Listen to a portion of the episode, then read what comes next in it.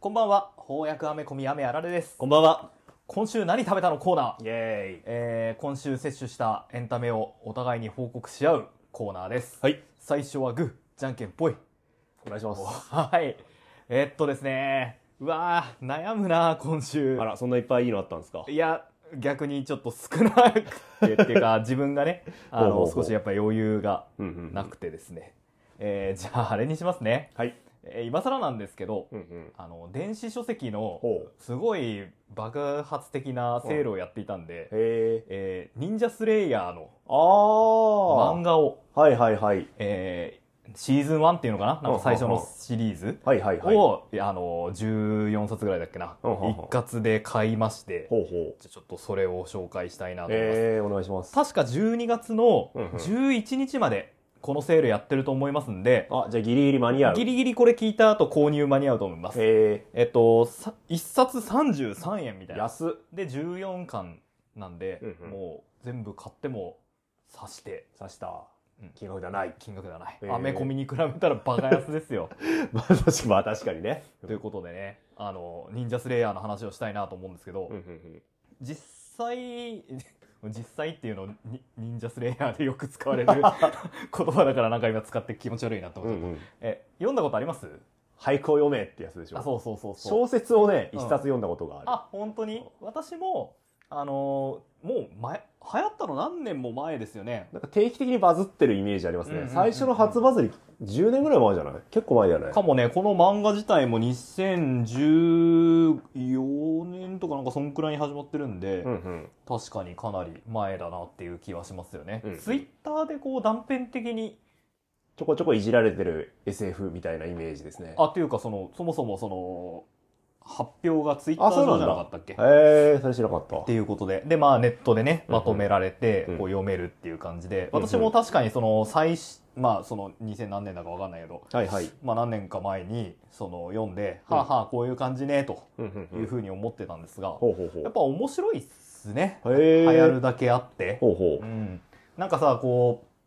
えっと、まあ最初に読んだ時は、うんはいはいこういう、なんていうの、ちょっとこう、勘違いした日本の、う。うんうんうん。あの、描写みたいなのを、はいはい。こう、あの、誇張してうんうんうん表現して、えーまあ、いじられるというかさ、うん面白がらせる感じねと思ったんだけど、うんうんやっぱそれよりもずっと、あのーなんつうの、仕掛けられてるなというか、ほうほう。結構こう構造的に、なんていうか、あのーよく考えられた物語になってるなって思って。へえ。あの、まあ、その、いわゆる、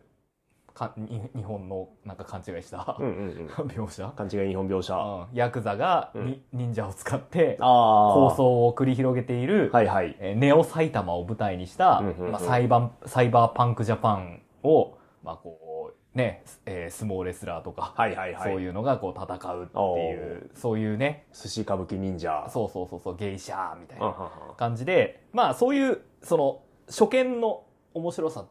ていうかなんつうの、うんうんとっつきやすい分かりやすい面白さっていうか、フックの部分ってがまずあるし、はいはい。えっと、話のストーリーとしては、まあ、知ってると思うけど、うんうん主人公がその、えっと戦いによってね忍者同士の忍者の戦いによって、えっと子供と、うんうんえー奥さんを、まあ、殺されてしまってあらあら。復讐のために全ての忍者を殺すうんうん忍者スレイヤーになるっっていうストーリーですよね。はいはい。まあパニッシャーと同じおー、確かに言われてみれば、どこかで聞いたことがあると思ったら、あ、パニッシャーだパわニッ。シャーです。刀使うしね。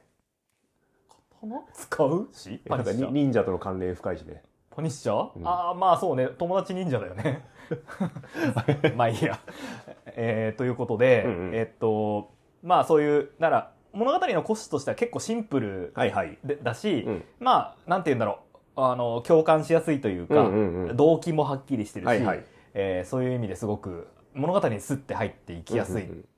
あの結構こうなんつうのごちゃごちゃした世界観とか、うんうんうんなんか独特のテンポがあるんだけれどもあの大筋はすごくおう太くてしっかりしたものであるし王道王道なんだ。そうそうそうそうへえ。あとその読んだ一冊っていうのがどういうとこだかわからないけど、うん発表順が時系列じゃないんだよね、へえ。うん、なんかえっ、とまあ一応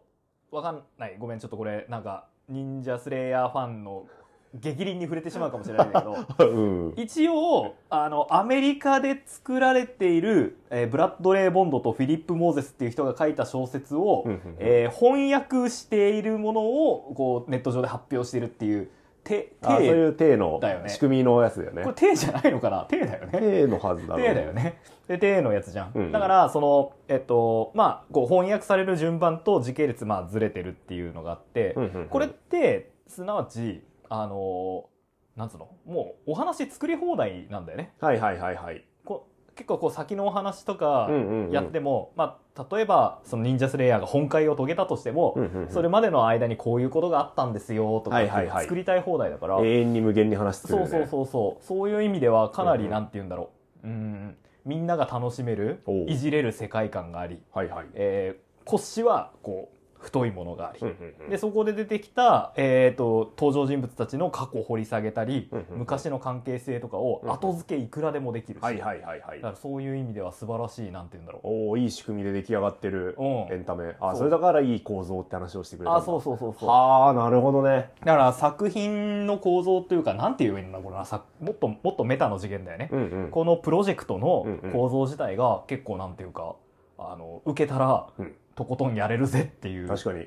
マネージメントの手法としてそうそうそうそうよくできてるってことかよくできてるなってはあなるほど思いましたね。なんか個人的な印象なんですけど、うんなんか良くないこと喋るかもしれないんですけど、なんかこうツイッター初のさバズったコンテンツって、うん短命で終わるイメージが多かったんはですいよね、はいはいはい、はい。ツイッターでめっちゃバズった漫画とかさ、うんまあ単行本化しましたみたいなのあるけど、うんまあよく見ると大体2巻とかさ、はいはいはいはい。 3巻続いたらちょっと長いかなぐらいのイメージあるんですよ、うん個人的には。うんでそういう中でその何十何巻も進んでい出て、しかもこう10、10年近くうん定期的にバズり続けるっていうことを考えると、やっぱそういうプロジェクトマネージメントの手法がよくできてたってことなそのうかそうな。そうそう。へえ、面白い。いやー、これね、裏で、裏でどんな人が仕掛けたんだろうねね。えいやさ、いろんな大人が会議して決めたんだろうね、ちゃん と。かなまよあくでき結てる構でかいプロジェクトなんじゃないかな、うんうんうん。なんかそんな気はするんだけど、まあ想像だけどね。うんで、あと漫画版は、はい。ヨゴユウキって人が作画しほうほう作画かなしてるんだけど、うん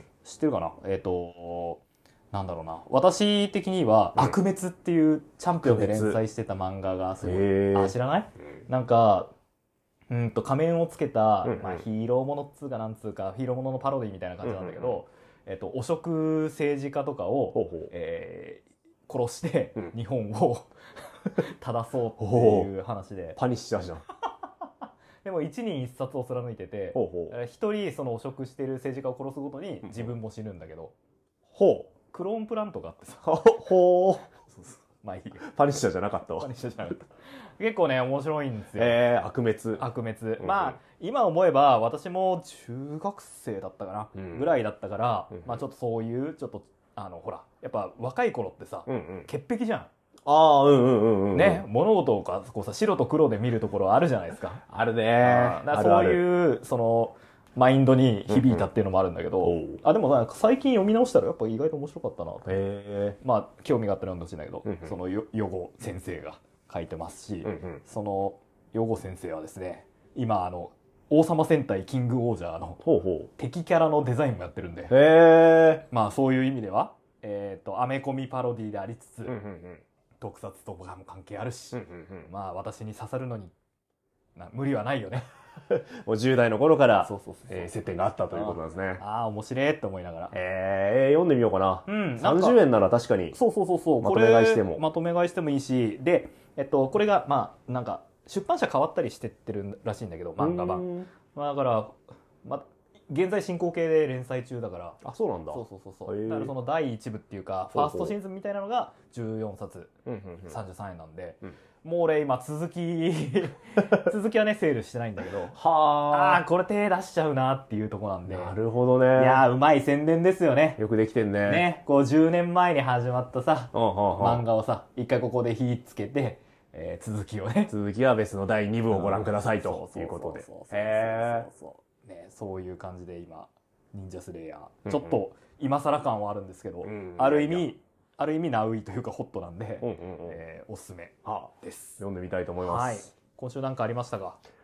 私もちょっと、まあ、古い作品かもしれないんですけど、えー先日映画見に行きまして、はいはいはいえー鬼太郎誕生、激ゲゲの謎をはいはいちょっと見はにい行きはましたね。いめちゃくちゃ評判いいですねご覧になりました実は行きたい行きたいと思ってたんですけど、うんまだ行けてないんですよあらーでも絶対行きます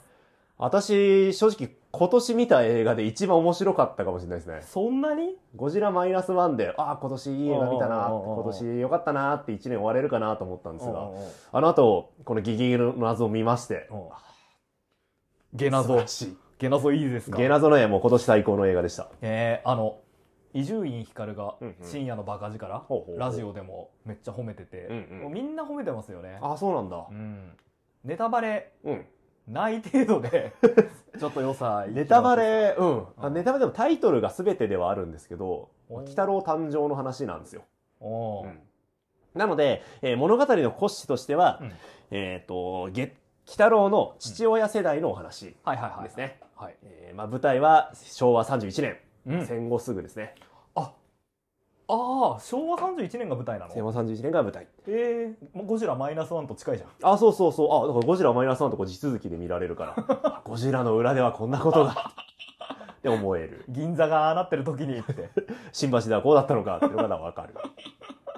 えまああらすじ説明すると、あまあ、血液銀行っていうところで働く水木くんが、え会社からの密命を受けて、うんある村を訪れるっていうところから始まります。血液銀行血液銀行っていうのは、まあ、実在したもので、うんこう献血するうとん血を、まあ、お金で買い取ってくれるっていああはういはいはいはい輸血え輸血献血すればお金くれるあそれ何実在してんだ実在しておて、ーまあ、当時はなんか社会問題にもなったらしいんだけど、まあ、血を抜きすぎちゃってうんなんか病気になったりとかうんもうほぼ赤血球がなくなった茶色い血が出てきちゃうとかそういうのもあったりする怖っまあ鷲津麻雀と一緒ですもんねあそうそうそうやっ和てる室麻雀と一緒だわことねまあそういう、まあ実在する組織なんだけど、うんそこで働いてる水木くんがうん、会社からの密命を受けて、うんまあ、ある村を訪れる。うんはいはいでその村っていうのは、はいまあ、日本をこう牛耳るような巨大製薬会社、うんまあ龍が一族っていうのにこう支配されている村なんですよ。 はいはいはいこの村には、まあ、ある飛躍があると。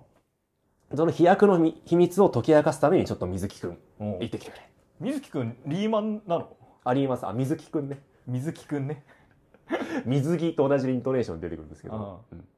で、えっ、と、リーマンです。うんえーで、そこに行って、この秘密、えー薬の秘密を暴くために、うんまあ、村の一族、村の人たちとか、その龍が一族と、まあ、交流を図っていくっていうのが、うんまあ、基本軸。なるほどこの設定だけでもうちょっと横溝静止の世界観に近いじゃないですか。うんうんで、その龍が一族っていうのは、すごくこう、ドロドロしたこう、飲酒というか、古いしきたりによって縛られた一族で、それれが、そのすごい近代的な巨大資本を手にしてしまったっていうことで、いろんな歪みが生まれつつあはる。いはいはいはいで、えー水木くんが名倉む、えっ、と、その村を訪れた理由っていうのは、うんその龍が一族の当主がまあ亡くなったと。うんうんうんで次期当主を誰になるのかを調べるっていうのも大きな仕事。めちゃくちゃ横溝選手なんか電気物っぽい電気物っぽい雰囲気出てきましたよね出てきてますねで、その新しい党首と、その自分の働く会社を、まあ、絆を深めておくっていうのも、水木くんの大事なミッションでもある。はいはいはいはいはいで、えー、まあ、供養の多分お葬式、まあ、おお葬式があるんですけど、お葬式の前日にはおこもりっていうのをしなきゃいけないで すね。村の人たちは一歩も部屋から出てはいけない。 はいなるほど一晩過ごすその場で。なるほどで、おこもりした翌日、うん一族の長男うんのし時丸くんの死体が発見される。ああ金田一耕助出てくるやつですねでこれは、まあ、ある恐ろしい連続殺人の幕開けだっはいた。はいはいそして犯人とはっていうのが基本軸はいはいはいはい。なんですけ面ど、白そう好きそまうだだね。、まだ鬼太郎出てきてないじゃないですか。ああ、そうだね。このストーリーで鬼太郎がどうかな、まあ、鬼太郎パパか。うん。鬼太郎の父親がどう絡むかっていうと、うんえーこの、まあ、すごい恐ろしい事件が起きてる時に、うんまあ、妻を探してるんだっていう不思議な男がやってくる。はい。あ、その村に。その村にやってくるおー。こいつは怪しい。こいつが殺したんじゃないか。もうめちゃくちゃ怪しいな。は絶対お前だろうってなるんですけど、まあ、彼が、まあ、鬼太郎の父親いはい。に当たる人。え、目玉の親父ってことだよね。そう。目玉の親お父ーと我々が認識している認識して人る人。がやってくるんですはね。いはいはい。で、その彼と水木くんが、まうあん結局、そ二人とも外からやってきたよそ者なんですよね。はいはい、そうだね。この二人が協力して、うバディとなって、おこーの難事件に立ち向かっていん。めくち。ゃくちゃ面白そうだ果な。たして、龍が一族に隠された秘密とは、うん。そして、えー、げ北郎パパの感情の。妻とは、あ、とはそこなのね。妻とはどうなったのかはいはい。というところが、まあ基本軸。うーん。面白い。面白いマジで面白かった。うまあ、京極夏彦、あ、違った、横溝正史の世界観んに、京極夏彦のキャラクターを味付けしつつ、ほう異能電気推理バトルを繰り広げるって いう、ちゃんと電気ものの要素もあって、ちあそゃんうと鬼太郎感もある。へえなるほどなんで、太郎感って言われても鬼太郎難しいよなそのまあ、電気バトルだよね。うんちょっと妖怪とか出てき妖て怪と、なんか、いわゆるさっぱりはしないんだけうど、んでもちょっと痛快さも残しつつっていうのあがー鬼太郎の。なるほあ鬼太郎あんまり、あれですかね、鬼太郎世代じゃなかったですかね。どなんつうかたした確かにこう生きてる中で、うん何シーズンか鬼太郎ああって定期的にね、鬼太郎定放期的送されにてだるからあーら鬼太郎だなと思ってもちろんアニメを見たこともあるけどなんかそんな真剣にあら投資で見たりとかってことはないなもちろん基本的なね、うんうん登場人物とか設定とかは知ってるよ、私もそんなに熱心な鬼太郎ファンではなかったんですけうんど、ちょっとこれを見てきっかけで、うんあ鬼太郎やっぱ良かったなって。えー最後気になるのは知ってるよ あ、そうなのあおめちゃくちゃ大きなネタバレをしてしま ったえっと、最近だともシーズン6まであったのかな鬼太郎シーズン6っていうのが放送されてたんですはいはがいあ、のまあそこのバージョンの鬼太郎がそ出てきますねそその世界観なんだ世界観と地続きあでのあの。猫娘が可愛くなってるあ、そうそうそう。やつですね一番可愛くなってる回ですはいね。はいはいっていう、まあ、大まかなストーリー的な面白さもあるし、うんテーマも、はいなんというか、単に鬼太郎の映画です。で、水木くんと、うんうんえーまあ、鬼太郎パパの交流を描きましたっていうだけじゃなくて、うんテーマもすごく今風な問題点、問題意識持ってて、えー舞台はあれなのにそう古い舞台なんですけど、まあ、ネタバレにならない程度に言うと、うんその、まあ、100万人の人間が永久に幸せに過ごすために、うんごく一部の人間が苦しみ続けるっていうのは果たして正しいのかっていう。おおっていう話で、あれだね、えっと、まあ、昔からよく言われるテーマでもあるんだけーど、うんえっと、まあ、功利主義の話はよく言われるやつだよあーね。最大多数の最大幸幸福福ってやつだねのためには何してもいいのか、っていうところが、まあ、一つのテーマになってて、はいそれをも、はいはいう冒頭からずっとこうんう、えっと、一つのテーマとして描いてるんで、ちょっとぜひね、今後映画見に行くとかあったら、本当に最初の方のシーンからそのテーマに合致するようなしの場面が連続して出てくるんであ、うん、本当に一つのテーマで最後までいってるので、えー、絶対見に行こマジで面白かっうたっすね。えーあしあさって見に行こまあ、よくツイッターとかのけん感想を見ると、う、うん、まあ、や一番やっぱり一番恐ろしいのは人間だよね残酷なのは人間だよねってい うまあありがちだよああるあるなあるあ感じだねうるんあるあるなんだけど、まあ、その感想を私も見て、うんあまあまあそうまああるよねって思って言ったんですけどもうそこで終わんないから、えー恐ろしいのは人間でも最も素晴らしいものも人間なんだってああいいいうですね持ちにつなげていくんで普通にめちゃくちゃ泣きましたねあ私そはう。ええっ、とちなみにその水木くんうんうんはしげるとは無関係なのそういうメタ的な感じではないえっと南方に出征していて、腕がないえっと、腕はあるあ腕はあるただ、えっと、耳が半分片耳ちぎれていておー目の上にも大きな怪我をしていて体にもやけどの跡を負っていてみたいなほうほうほうほうあ戦争帰りなんだね戦争がありじゃあ神木隆之介と一 緒だそうそうそうで戦争でトラウマというか、まあ、まあトラウマだよねあーある種のトラウマを抱えていて、まあ、水木くん水木しげるの別のバリエーションとして 別のユニバースでは多分こうなっていたんだろうななるほどね一応反映されてるようなところももうあありますあるねんだで水木くん自体はそのアニメでももうすでに登場していてあそうなの、うんへえ鬼えじゃ太あ郎の思い出としてそして出てきたキャラでもあるんだけどそうなんだじゃあ本当にシーズン6というかあの 6, 六期というかロッキーなんに、ていうまかあ、関連が深ういんし、まあ、鬼太郎そのものの、こう、なんというか、そうですね、鬼太郎そのものの存在にもちゃんと関わってくるような、まあ、ロッキーに限らずね、へー鬼太郎っていうものにはちゃんと関連づいていく、水木くんが。いへやー、泣いたね。もう一回見に行きたいねえ。あそうあんまり映画見て泣くことないんですけうど、んあーすげえ泣いちゃっあ映画見て泣くことないた。あのんまりね。もう俺もう何でも泣いちゃう予告編で泣いちゃう もんあでも確か昔よりは泣きやすくなってるなとは思っいてまやす、ねなんでだろうねやっぱり、年を取ると涙腺があってよく言うよね若い頃はこう白黒はっきりつけたかったからう、涙を流すなんてって思ってたけど、あやっそぱうもそううだんだん灰色のさ、灰色のゾーンが増えてくってくるそうとだね、その淡いところでやっぱ涙が流れてしまうんじゃない ですかね。えー、まあ絶対見に行きますおすすめです。はい、えーこの番組は、はい毎週一冊の翻訳アメコミを紹介するそんなポッドキャストでございます、はい。えー本日のテーマは「インフィニット・フロンティア」ですねえーこちらは本当に先日発売されたばかりのはい、出版したてほやほやの新刊ですね。はいまあ、あのネタバレになるようなこともたくさん言ってしまうと思うのであのぜひ読んでからねぜひこの読んでから、この先聞いていただきたいんですがはい。あの今ね前振りしてくれたけど、うんこうベンサムとかミルのうんうあのん。最大多数の、そう、最大幸福。はい、のためにう犠牲になるっていうことを、まあ、今回このお話もそんなんでしたね。 あ、そう、まさに同じテーマで、おおって思いました。あと、まあ、別バージョンのね別バージョいろンんなキャラクターが出てくのる 出てくるしね。はい、あのなんかもう年末恒例ですよね DC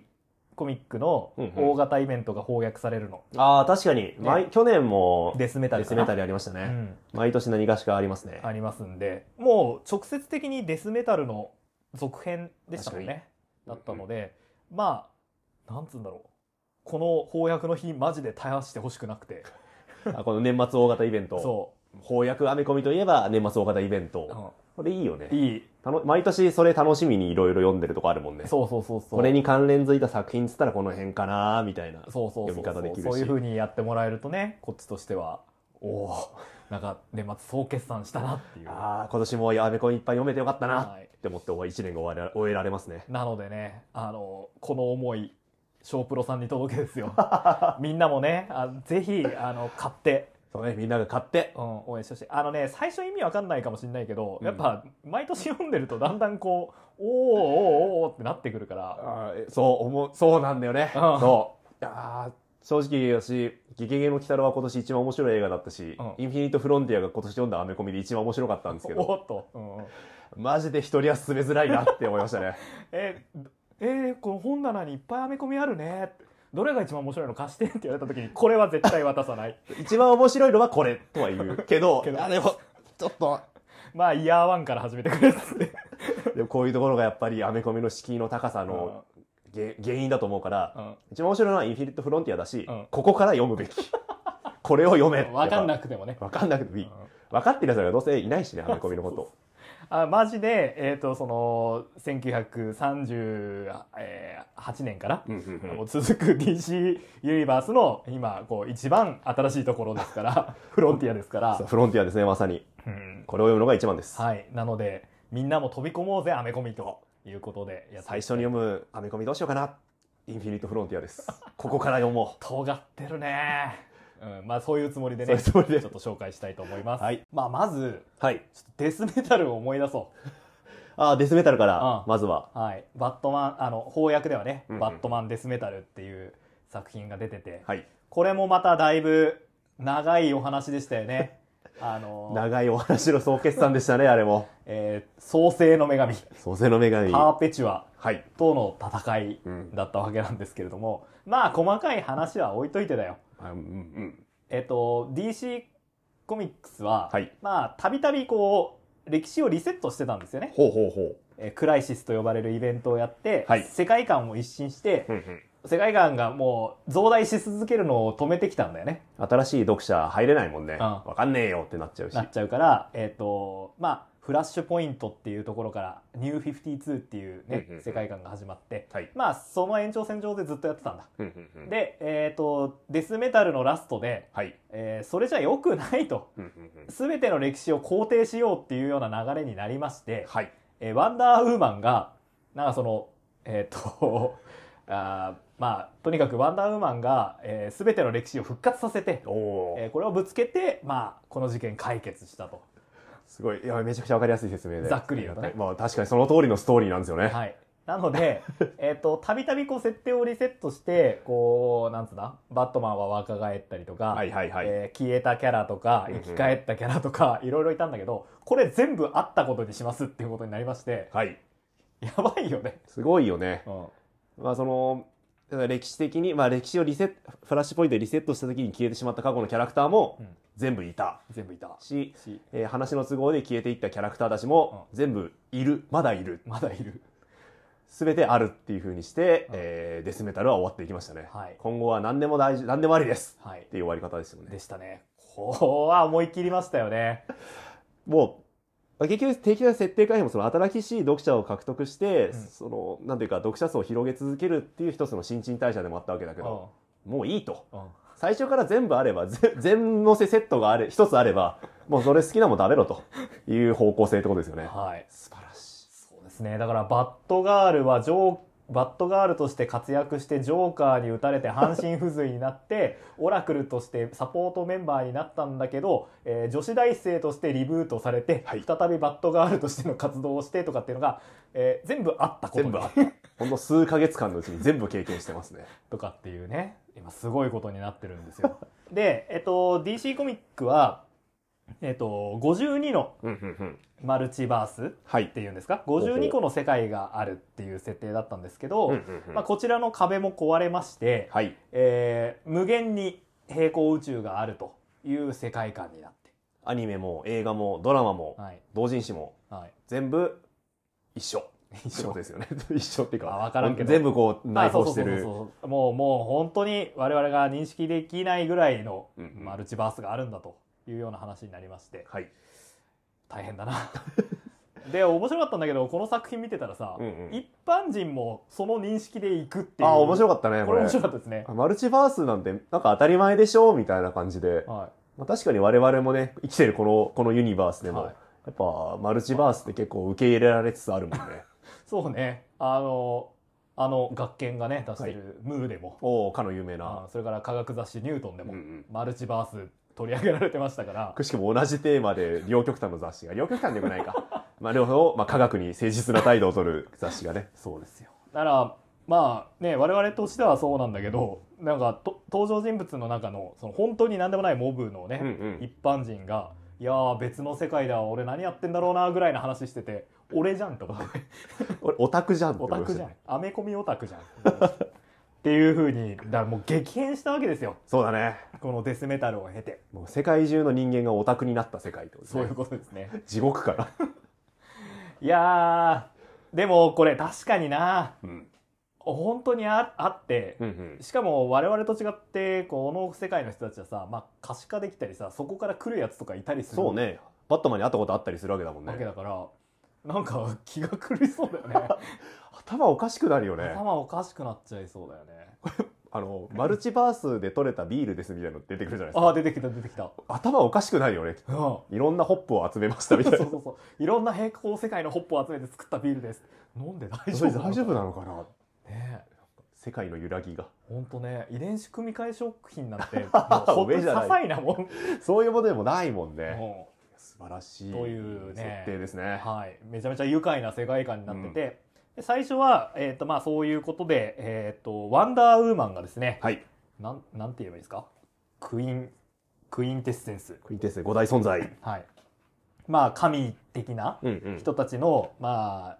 に並ぶようにならないかというふうに言われて、スカウトされるんですはいね。で変わった世界を、まあ、ちょっと見て回るっていうのが序章のうん。流れですね。このワクワク感たらなかったっすね。ワクワク感ありましたね。なんか小さいことから大きなことまでこの序章でね、いろいろうん出てきて、いろんな変化と、まうあ、ん変わらないことと変わったことがはい次々出てきて、はい。え、これから一体どんなストーリーが展開していくんだろうはい。っていう期待を持たせる。そうですね。と同時にさ、うん。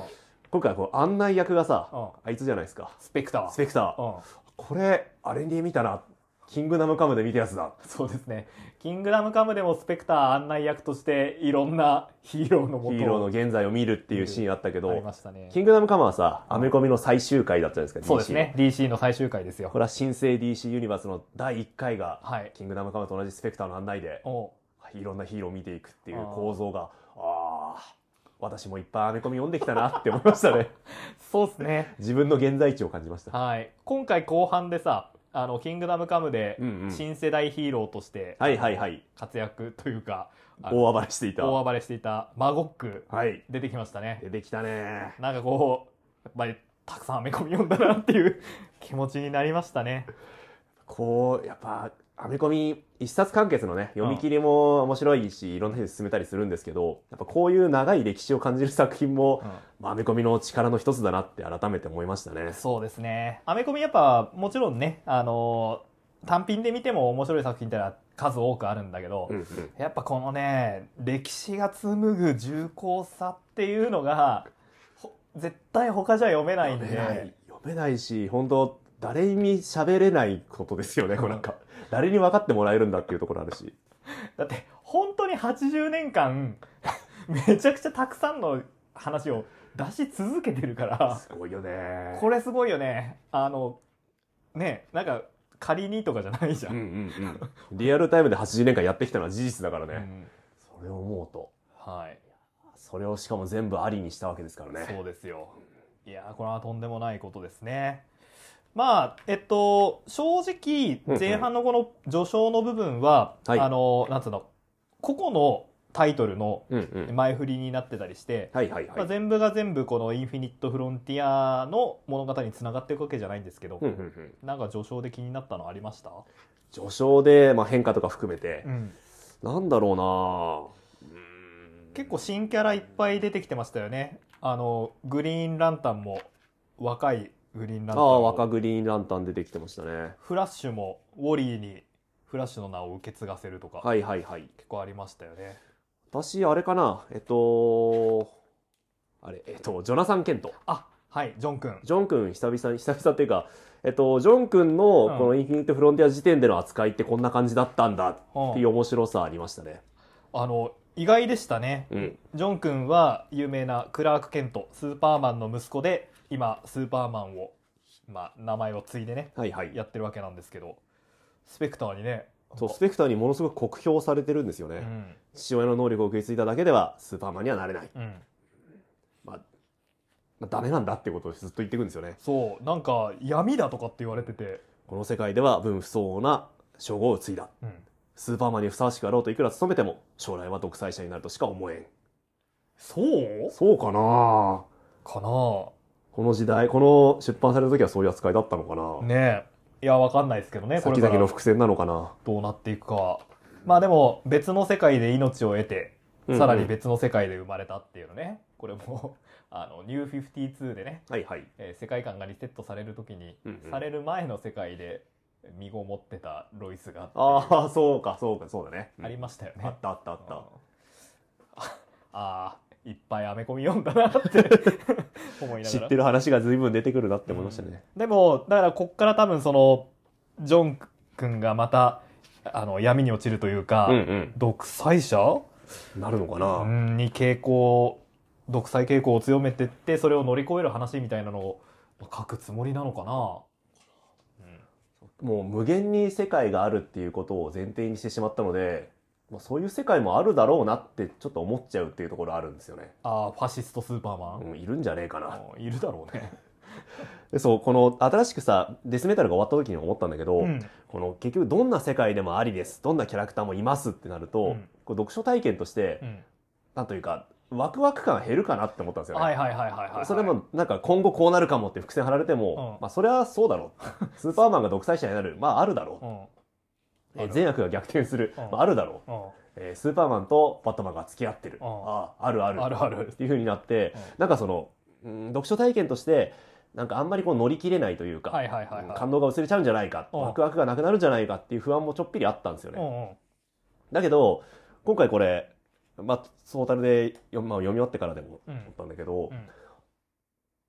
こう来たかっていう感じでしたね。うんつまり、この何でもありで、どんなキャラクターもいるし、うんどんなストーリーもどんな歴史もあるんですっうんていう大風呂敷を、もう全部のせの丼を作ったけど、うんでもそこからもこぼれ落ちる存在っていうのはいるんだうんっていう話になってくるじゃないですか。はいはいはいはいやっぱアメコミ面白えなーって思いましたね。私のその貧困な想像力で追いもつかない。いやーすごいよ普通こんな風な話作っちゃったら、うん畳めねえも畳めない。ん、うん無限に世界あるならそこコラボするイベント作れないもん。うん絶対。だっていっぱいあるんだもんってなって終わっちゃう けど、今回そこにちゃんと無限の世界のさらに外側を作ってくれたから、ああ確かにあね、これがインフィニットフロンティアか。うん、面白かったな。そうですねまあやっぱどうなっていくのかっていうのをね、うん追い託させてくれましたよねうん。ね。うんえスペクターとはいワンダーウーマンが、うんまあ、いろんなヒーローの現在を見届けて、うん最後エピローグで描かれるのが、うんダークサイドの復活。そうですねえーっとまあワンダーウーマンはさ、うんうん結局そのクイーンテッセンスに加わることをまあ断って、スカウトには乗らないと。でえーっとまあこれから私たちはインフィニット・フロンティアをに行くんだよっていうね、こう新しいこう開拓していくんだっていうねアメリカンスピリットですよね、うんうんうん新しい世界を肯定するような素晴らしい見開きのページでね。これいいよねああなんか先々への期待しかないですよねって思ってたらエピローグでクインテッセンスみんな死に のダークサイド復活っていうね。いいです確ね。かにこう無限の広がりのある宇宙と五大存在は相性悪いっちゃ悪いもん ねお前ら全部見てられんのかっていうところが出てきちゃうからまあ、早めの退場していただくのがいいかもしれない、なね、るほど。うん。えーデスメタルではダークサイドはもうどの宇宙にもいないんだっていう話があったんでそすうでがすね。えーどうやらダークサイドというのはあらゆる宇宙のダークサイドが合体して、うんより工事の存在になっていたようでってことなんですかね。結果的にはどの宇宙からも消えていたはってい。ことなのかな、無限の多元宇宙に立ちふさがる限界。それが私だって言ってますね。かっけえ。けーミスターミラクルではあんなにいいおじいちゃんやってたのにね確かに。怖いわあの野菜スティック食べてたのにうん、今回もね「ダークサイド・イズ」っていうあのダークサイドがっていう、うんうんあいミラクルマンでも印象的に使われていた彼の代名詞的フレーズがね繰り返し繰出り返てきします登場ねしますね怖いよねダークサイドこんな強いやつだったんだって思いましたねいやーそうねなんかまあ結構ダークサイドがラスボスに設定されてるお話ってうんうんいろいろあると思うんだけど、ほうほう今回はその中でも最強な感じでしたね確かにもうなんか災いそのものというか最悪そのものみたいな感じで描かれてましたねやっぱ無限のマルチバースに無限のヒーローがいるからさ、うんうんそれと向き合う敵役も大変だよねまああそうかな並べるだけの架空が必要ですもんねあ単なるダークサイドではもう別にって感じだからその辺の悪役としてのあれを全うしてましたよね。そんなわけで、はいえーインフィニティフロンティアうん、うん、インフィニットフロンティア、はいえー本編が始まるんですがはい、本編の最初で描かれるのは、うん、えー別世界のスーパーマンはい、アース24のスーパーマンプレジデントスーパーマうンん、の活躍ですね、はい、えーどうやらこの、まあ、マルチバースではないんだな。 えーっと、なんだ、無限の広がりを持つ宇宙っていうのは、うん、えーボーンズ長官、うん、えーヒーローを監視する組織 DEO はい、の長官を務めるボーンズ長官によって、まあ、いろんなヒーローの監視をしていると。うん、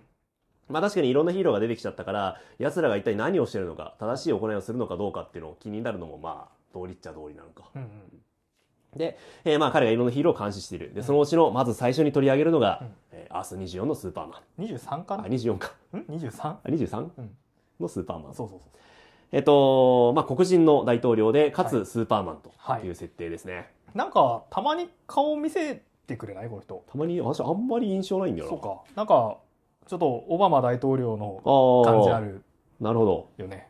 なんか黒人のスーパーマンぐらいいるだろうと思って読み飛ばしちゃってたのかもしれない。ああ、で割とメジャーなというか、結構よく出るキャラなんだうー。ん、なんかそんな気がするな。うんうんううんん、で、まあ彼の活躍を描いて、うんえっ、と、まあいろんなヒーローたちが本当に活躍してるんだなっていうことを、まあ、また紹介していくんですね。そうですね。まあここからインフィニットフロンティア本編で活躍する。うんうん。ヒーローたちの掘り下げみたいなのが、まあ、序章パート2ですね。描かれますね。うんスーパーマン忙しいんだね。分刻みのスケジュールでねう、んえーあと30秒だけ会見できますみたいな。はい。大統領だしね。大統領だし、スーパーマンだから、迷子の犬を探したりとかもするし ね。嫌になりそう。に人間を嫌いになりそそうだよう。だっね。て、仕事忙しくなると、やっぱ心の余裕なくなってくるもんね。そんな時、プレゼントスーパーマンは何をするか。うん。えー4分間、真っ暗な空間に入るっていう。そうやって自分を保ってる。自分を保ってますね。えーあるのは無限の虚無のみ。うん4分間経ったらそこから出てきて、また元気に活躍すると。はいはい病気になってしまうのではないか、このまま。はい。いや心配になっちゃいますねー。そうだね。えーまあ、プレゼントスーパーマンは、えーうん今回のまあ主役というかね、中心になってくる、まあ狂言回しみたいなキャラクターですよね。はい。えーそして、もう一人の主役が、うん。えーっと、レッドアロはい。ー、グリーンアローの相棒、はい。役中だった人。そうですね、ロイですねうん。えっ、と、サイドキ、グリーンアローのサイドキックとして、まあ、弓キャラで、ティーンタイタンズなんかにも所属していた。えーそして、そうですね、えっ、と、グリーンランタングリーンアローで、うんうんえー麻薬をやってる姿が 出てくるっていうね。なかなかやっぱ長い歴史あって、全部なしにししないっていう風な話になったんで全、部あったってことは、まあそういうこともあったんでしょう。そういうことです。彼はこれまでのクライシス設定改変の中で何回も消えたり、消えたり死んだ生りき。返ったり死んだり、うんいろんなことを繰り返してはいきたわけですが、まあ、全部経験しているということを思うと、はい。まあ、かなりの苦労人でもありますね、そうですね。えー彼もまたインフィニット・フロンティアでは、まあ、主役というかそうですね。超いいキャラになって、うんうんあの、扱いとしては大きいキャラでしたね。まあそんな感じでね、えーインフィニットフナーテに出てくるいろんなキャラクターが次々紹介されていくんですが、うん。まあやっぱりえー見逃しちゃいけないというか、取り上げざるを得ないのは、うんパパバットマンの存在ですよね。そうですね。えっ、と、この、ほなんつうんですか、いわゆるインフィニットフロンティア本編、うんうんどういうふうに始まるかというと、えーアース23に、はい。えーパパバットマン、トーマス・ウェインが降ってくるところからですね、始まりますね。このトーマス・ウェインは、うんアースゼロというか、まあ、我々がよく知るあのトーマス・ウェイン。そうですやってねる。どうやらそのようですよね。えっと、このラジオでは最後、えっと、あ、タイトル忘れちゃった。トム・キング・バットマンの。シティ・オブ・ベインから。あ、そうだそうだ。シティ・オブ・ベインでね、えめちゃくちゃキモい。ちょっと気持ち悪い極悪人として描かれていたトーマス・ウェインはい。でしたが、その行いを反省してましたね。そうね、うんなんかトーマス・ウェイン、うわ、キモって思ったけど、うんなんかちょっと今回評価上がりましたね。まあちょっとなんでああいうことしたのかっていうあたり、少し共感できるようになってきましたうんうね。んう。うんんえーということで、えっ、と、まあ、そのアース23に、ババットマンがやってきたっていうところ、えっ、と、パパバットマンがやってきたっていうところから、えーインフィニットフロンティア進んでいくんですが、はい。えープレゼントスーパーマンの世界にはバットマンいないのかって私ちょっと思っちゃいましたね。いるんじゃないのいるのかなああ、いないのかなわかんないけど、でも、あの、最初に、えっと、プレジデントスーパーマンの両親かなうんうんが、このバットマンを見つけるんでね。えっと、似てるけど違う。きっと別の世界のバットマンよって言ってるから、ここにもいるんだろいるのかう。ななんか今回のスーパーマン、あプレゼントスーパーマン、すごくこう孤独というか、うんまあ忙しいせいなんでしょうけど、うんあって、なんかこういう時バットマンでもいてあげたらいいのになって、ちょっと同情しちゃいましたね。あの、アース23の他の面々は、あまあ、顔見せないですもんね。うんうん。助けてあげればいいのにね。ね。うん。なんはかプレゼントスーパーマン一人で全部背負ってる感じがしますが。いはいはあとさ、このプレゼントスーパーマンの話、もうちょっとだけしていいですか、い。いいよ。彼さ、自分のこう大統領執務室を、まあ、うん孤独の要塞にしてそるうじそうゃないですそうか。そう、俺このシーン好き。ゾッとしちゃったんですけど、 これでも職場に住んでるようなもんでしょ、ほとんど。そうですね。まあ、大統領ってそういうもんか。そうだよ。あ、ホワイトハウスはだって、住処兼そのね以下でもあるてかるよね。だからまあ、大統領になったら孤独の要塞にするのかう。ん。孤独の要塞はね、スーパーマンがクリプトン製の技術をこうつけてる北極にあるうん、うえーん秘。密基地ですけれども、はいはい今回はホワイトハウスにその機能を持ってきて。持ってきてと。何してるかっていうと、いろんな人の監視をしてるんですよね。あトーマス・バットマンに言われてますもんね。あ、自分の愛するものを監視するとは、哀うれんお前が言うかと。な。お前が 言うかと。うんまあ確かに、そのシティ・オブ・ベインでバットマンにちょっかい出したのも、うんそのバットマン的なうん生き方をやめさせたかったっていう話があったから、うこういうなんか人々を監視する生き様に対してはちょっと否定的なのかなそっかそとっか。思いつつ、これお前の息子が全く同じことやってるぞって思いましたよね。思いましたね。あの、今回自分の行いがね、間違ってたってことを、まあトーマスが自覚するシーンがあるんだけど、はいはい。どこで自覚するかっていうと、うん。こうマルチバースのヒーローたちをまあ見ることができる、うんうんうんそのところであのブルース・ウェインがどの世界でもバットマンになってるってこと を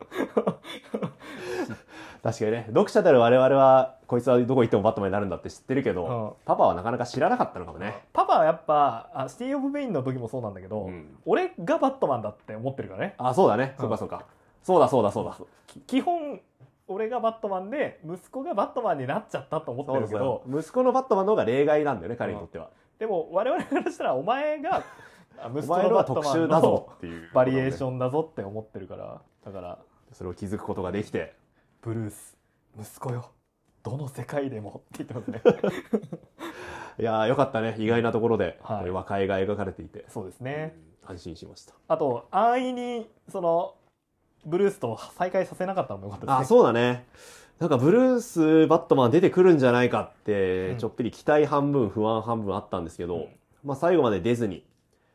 インフィニット・フロンティア、その、いわゆる、よく知るヒーローがほとんど出てこない。ああそうですねえ冒頭のプロローグを除けば、もう本当に、なんというか、いわゆる新しくなった世界の新しいヒーローたちの話になってるから、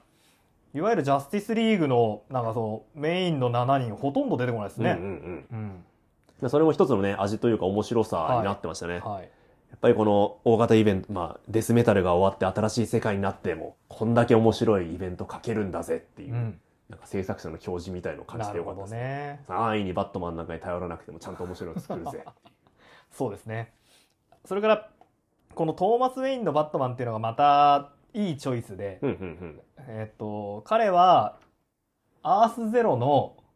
変わってしまった時系列のキャラクターなんですよね。ほう。つまり、うん今、彼が生きていた時間軸は、うん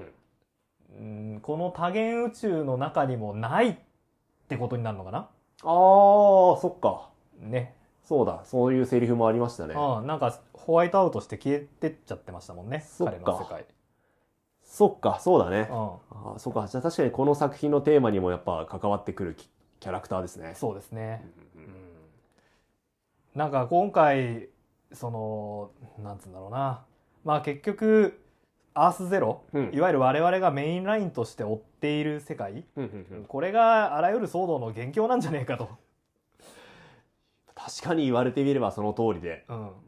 こいつらがなんかいろんなことをした結果、いろんな宇宙が滅んだりっていうのは、まあよく目にしてきたところでもあるしね。そうねだからもう完全に切り離そうと、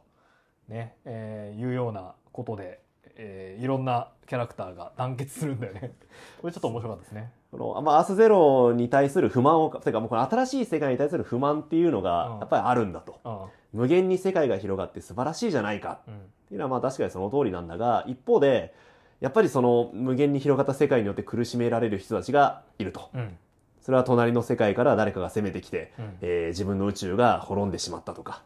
えーアースゼロ、私たちがよく知る、えーと、宇宙での大騒ぎによって自分の宇宙が消えてしまったりとか、あるいは、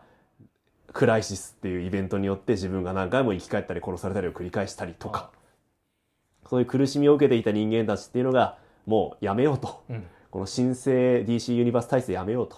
戻そう。えーマルチバースをもっと切り離してあ、お互い別の作品になるような、うんえー編集体制、出版体制に戻しましょうとはいいうのが敵でしたね。うん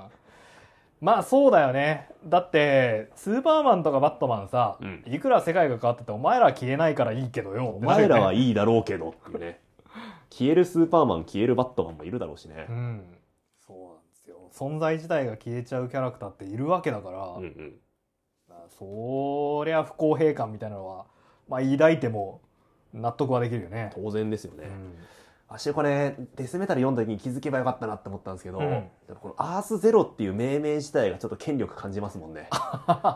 いや俺たちの世界がゼロだから、やうんっぱこう若い数字の方が偉いっていうこう人間的な感覚あるじゃないですか。原点だもんな。原点だし、うんやっはぱ数字が少ない方が、うんやっぱエアフォースワンは大統領が乗るわけじゃないですいか。はいはい、だからはワンのさらに前のゼロ、俺たちゼロだからい。うんいくらこう無限に世界があって、それぞれにこう、なんか平等じゃないけど、それぞれに価値があるんだって言ってても、でも番号符ってさ、いや、俺たちゼロだからってうん言ってるからには、やっぱそれは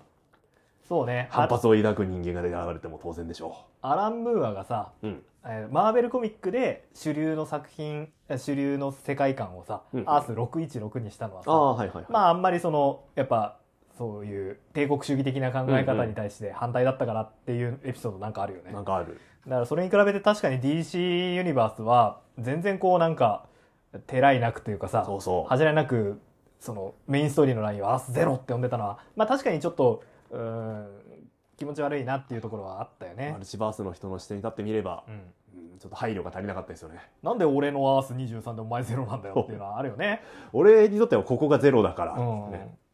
まあまあまあまそういう不満がまさにこのストーリーのうん原点というか、そのエンジンというかさ、はい稼働する中心になってて、あ。ありましたね。すげえなって思いましたね。そうそうそう。こんな大型イベントで何でもありの世界にしても、やっぱり。なんか割かし敵側の言い分であるなっていう感じでしたね。あ、そうそう。敵側に私結構共感しちゃいましたうね。ん。まあもちろんね、ダークサイドが、あの、すべてを支配するために、うんうんまあいろいろ暗躍していて、で、そういう不満を持った人たちはそれに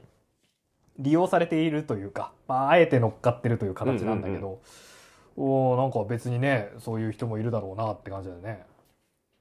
なんかセリフでありますもんね。うんえっ、と、まあ、お前の世界はもはや無用の長物だと見なされるんだ、うんクライシスが発生するために誰かが傷つき、世界が傷つき、うん恐怖が生まれるんだ。うん確かにね、キャラクターの視点に立ってみれば、うんうん、いいことないからね。 クライシスが起こって。そうね、まあ、読者、我々としては確かに、よっしゃ、新しい展開だ、嬉しいってなるけど、やっぱ登場人物からにとってみれば、はい、うん繰り返り極まれないことですから、はい。まあ、それをきっかけにして、うんまあ、ヒーロー同士の争いの火種が生まれる、うんまあ、それをダークサイドに利用されるっていうのが、えー大まかなストーリーって感じですかね、ですね。お話としては本当に始まりっていう感じだから、うん今回の物語で出てきた問題とかってほぼ何も解決せずに終わっていくじゃないですか。まあ、そうね。えっと、戦い自体はちゃんと蹴りがつくんだけど、あの、抱えた問題っていうのは解消されてない。示されたものは何も解決せず、今後どうなるっていう感じだったんですが、でやっぱめっちゃ面白いんだけどさ、うんそのやっぱ掲げられた問題の内容とかさ、うんこのあらすじとかも含めて、うやっんぱすげえ人に勧めづらいなって あらすじの説明もなんかめちゃくちゃ大変だなって思いましたもんそうね。まあ、要約しすぎると今度はね、 ただの敵が出てきて戦うだけの話になっちゃうもんなね。地球の危機、巨大な敵みたいな話になるけど、そうじゃないからな。そういう要約するっていう力と戦ったのがデスメタルの話だったわけだからあそうだねやっぱそういう難しいよねうんこれ複雑というか、あまあ、歴史を前提にしたストーリーになってしまってるんですが、ーはい。今回読むときにうやっん。ぱ一つだけ失敗したなって思ったことあって何読む前に解説書を読んどきゃよかったなって思いまあ、したそ結構もう忘れてる言葉とか忘れてる事件とかって、う。はいはいはいはい。クライシスってこれどのクライシスだっ けあれアース2ってうんあれなんだっけいやー、アース2もむずいよ。だって、今回、その、解説書にさ、元祖アース2って いうキーワードが出てるけどさ、アース2と、んが元祖アース2と、うん、アース2うん、うん、ニュー52のアース2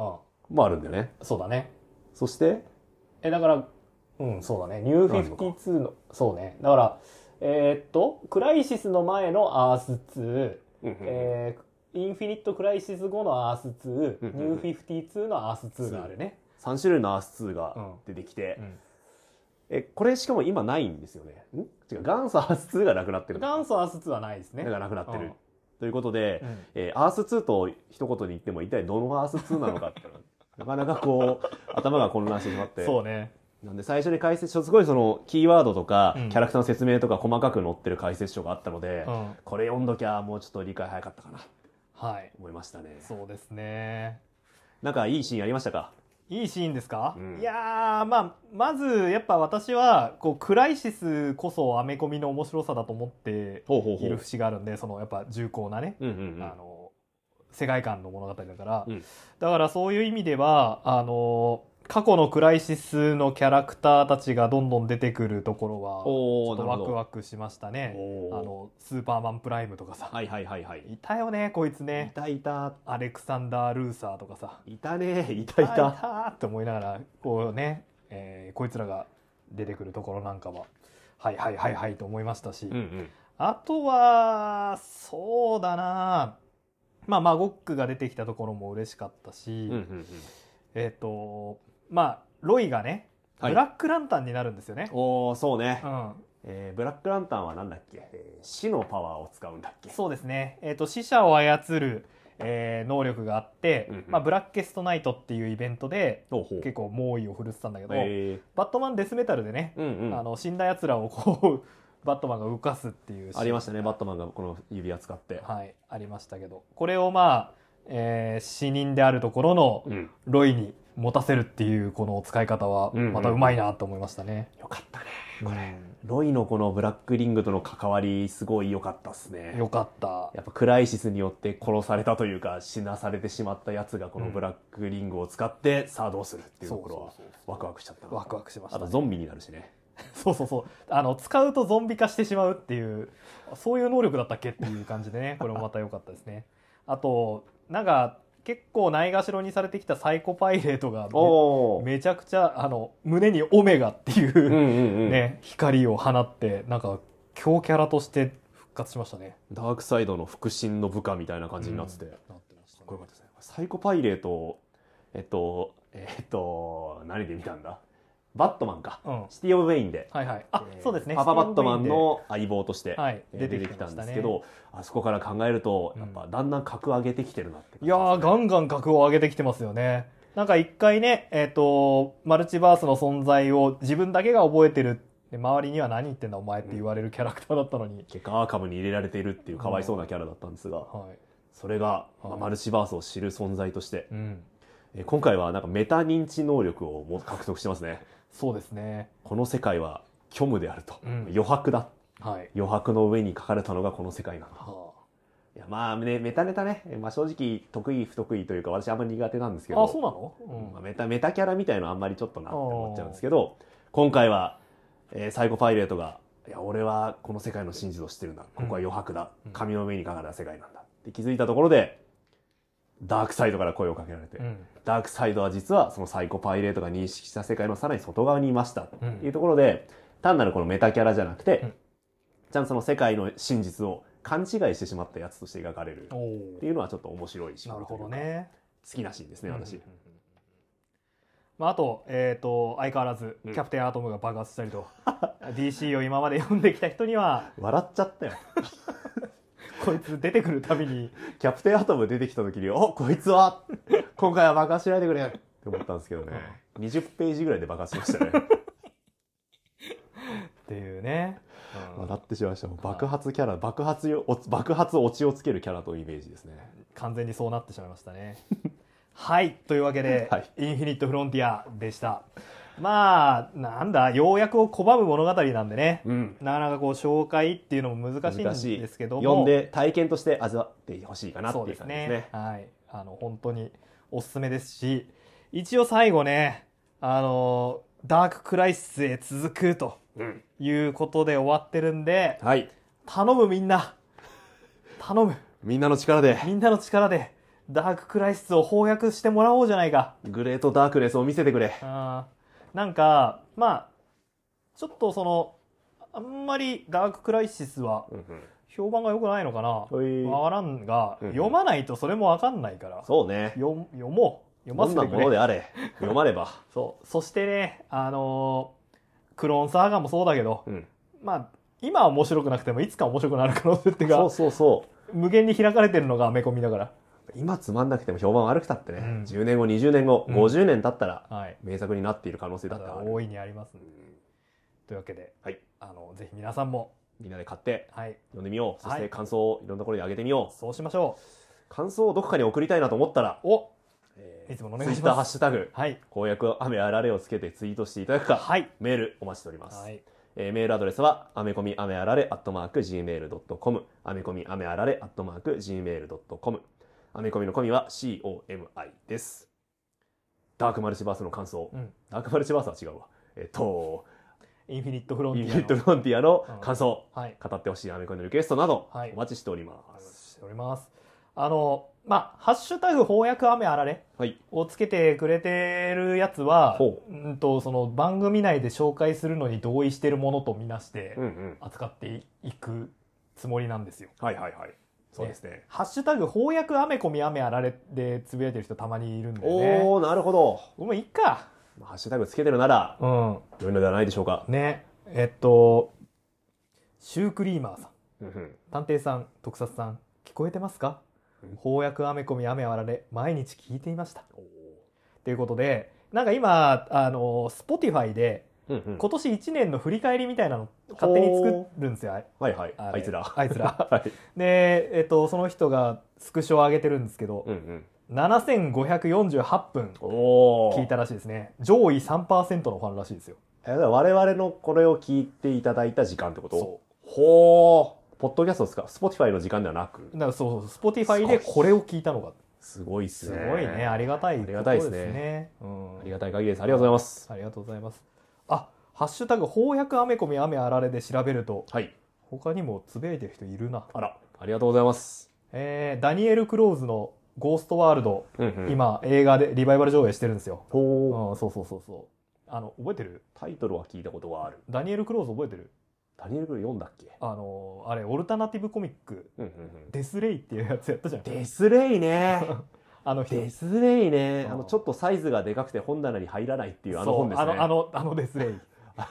あのえっとデスレイデスレイ読んでほしいなみん な面白いよね面白い面白いよ面あ白の人を一瞬で 消すことのできる銃を手に入れたいうん人の話なんだけどもう終始新規臭く終わってくっていうね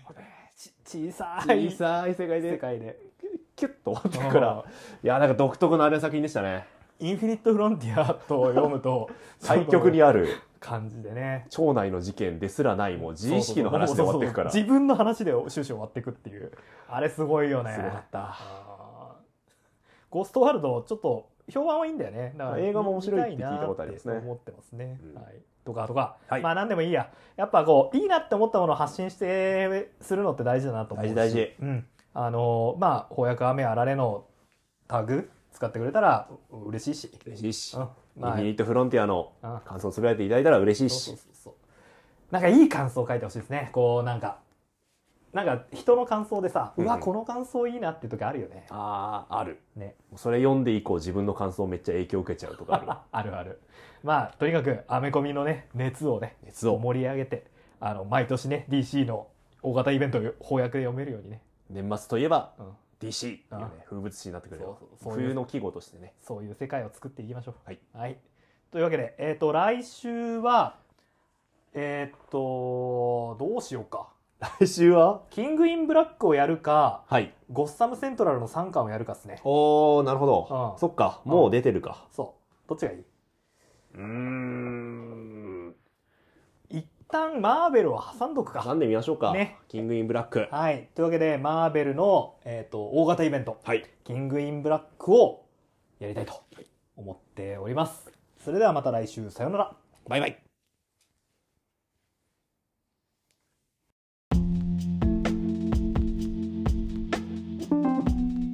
あのさ、うん実は